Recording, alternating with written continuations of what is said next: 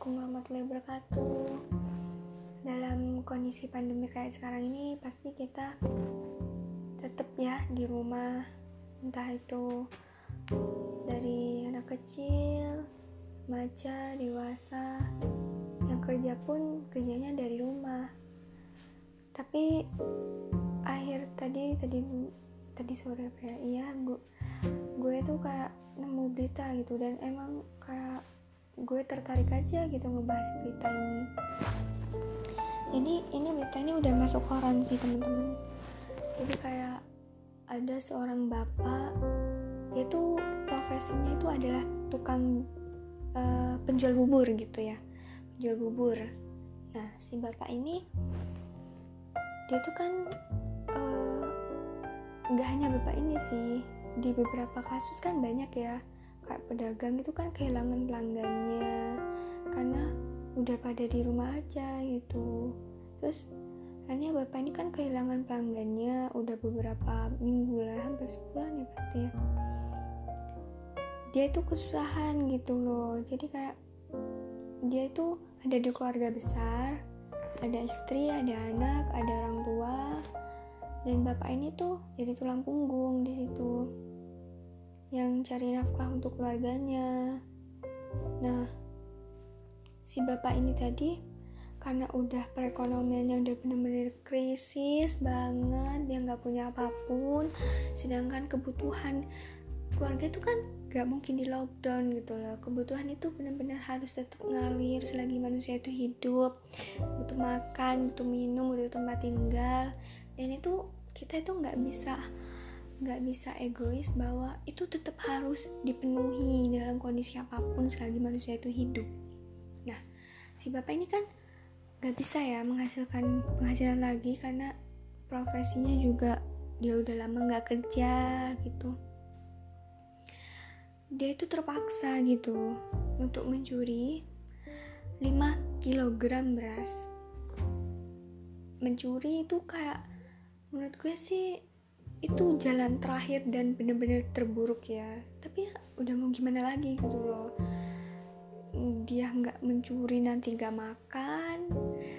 Dia nggak mencuri juga dia nanti gimana kan gitu ya.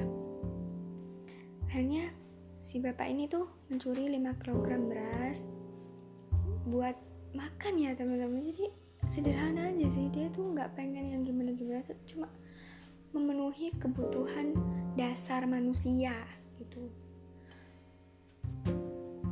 Dan apesnya bapak ini ketahuan sama warga. Akhirnya bapak ini kan ditangkap tangan bahwa mencuri dan warga lah Indonesia main hakim sendiri menggebuki bapak ini. Menurut gue sih uh, lihat perspektif gue dari melihat kasus seperti ini tuh uh, kita nggak bisa sepenuhnya menyalahi bapak ini gitu. Oke okay lah perbuatan dia mencuri itu nggak baik gitu. Perbuatan hukum yang bisa dipidana. Tapi dilihat lagi dari motifnya gitu. Karena kalau dari pandangan secara sosiologi itu kita itu nggak bisa langsung main judge aja main langsung sekap aja oh bapak ini salah oh bapak ini bener gitu mungkin kalau secara hukum ya bener-bener tindakannya itu salah. Entah itu motifnya apa entah dia melakukan itu karena apa. Kalau secara hukum itu udah jelas gitu ada undang-undang yang mengatur. Tapi kalau secara sosial secara sosiologi kita itu harus tahu gitu kayak motifnya dari bapak ini kenapa bisa sampai mencuri terus apa yang dia inginkan. Pokoknya macam-macam lah kayak faktor-faktor yang membuat dia bisa bertindak seperti itu. Jadi di sini kita tuh nggak bisa langsung main nuduh aja gitu.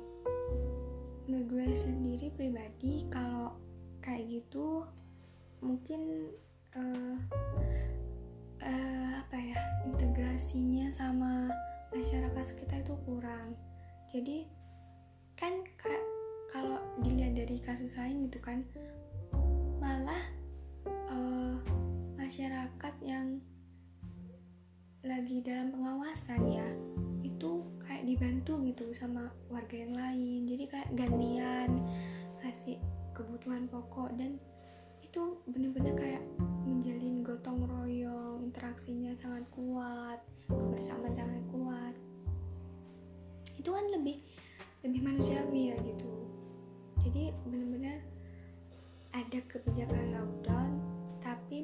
masyarakatnya bisa berinisiatif untuk membantu sesama gitu.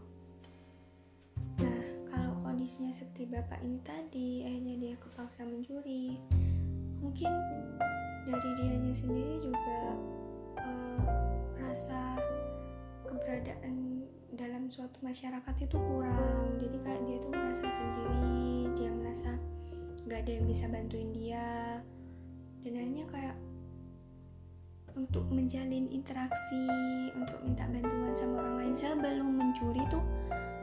Benar-benar belum. Meskipun kayak uh, masyarakat itu kan sebenarnya dalam satu kesatuan ya. Jadi kalau masyarakat itu bisa saling uh, berhubungan bisa saling interaksi akhirnya terjadi uh, integrasi di dalamnya. Jadi masyarakat itu saling memenuhi kita kan makhluk sosial ya. Kita nggak bisa hidup sendiri kita nggak bisa berdiri sendiri kita nggak bisa ego sendiri kita berada di tengah-tengah masyarakat yang di dalamnya tuh beragam gitu. Dari masyarakat A, B, C yang latar belakang itu macam-macam dari ekonomi, sosial, budayanya. Dan ketika ada uh, tetangga kita atau masyarakat yang membutuhkan bantuan itu mungkin hal yang pertama bisa kita lakuin itu bukan gembar-gembor tentang kebijakan pemerintahnya hello pemerintah misalnya kayak kebijakan ini membuat kita tuh tambah melarat gitu. Kalau pemerintah sih kebijakan ini benar-benar udah diambil ya diambil karena emang situasinya udah darurat. Jadi kita sebagai tetangga sebagai teman sebagai saudara sebagai keluarga adalah orang pertama yang bisa bantuin gitu. Jadi bukan dari orang yang jauh dulu tapi orang yang deket dulu yang bisa bantuin. Jadi kalau semisal udah kejadian lah kayak gitu hanya bapak ini mencuri. Hanya kan kita berpikiran eh bapak ini kok mencuri sih? Udah tahu kondisinya kayak gini. Tapi stop jangan menjudge orang. Karena dia benar-benar membutuhkan gitu loh teman-teman. Dia tuh benar-benar membutuhkan hidup gitu loh. Udah sesederhana itu. Sebenarnya itu sih kak. Bener-bener integrasinya dalam masyarakat itu harus lebih kuat lagi. Gotong royongnya harus bener-bener ditekankan lagi. Rasa persaudaraannya gitu ya. Sehingga nggak ada ketimpangan di masyarakat. Jadi nggak ada yang namanya kesenjangan si miskin dan si kaya. Jadi kayak sama-sama saling ngebantu gitu loh. Karena uh, kita nggak bisa membiarkan orang lain itu hidup larat. Sedangkan kita itu hidup senang-senang aja gitu. Kita tetap harus mempunyai kepekaan sosial itu gitu. Menurut aku sih itu aja sih. Jadi gimana kita bisa menyikapi fenomena yang kayak gini? Seperti kasus tadi bapak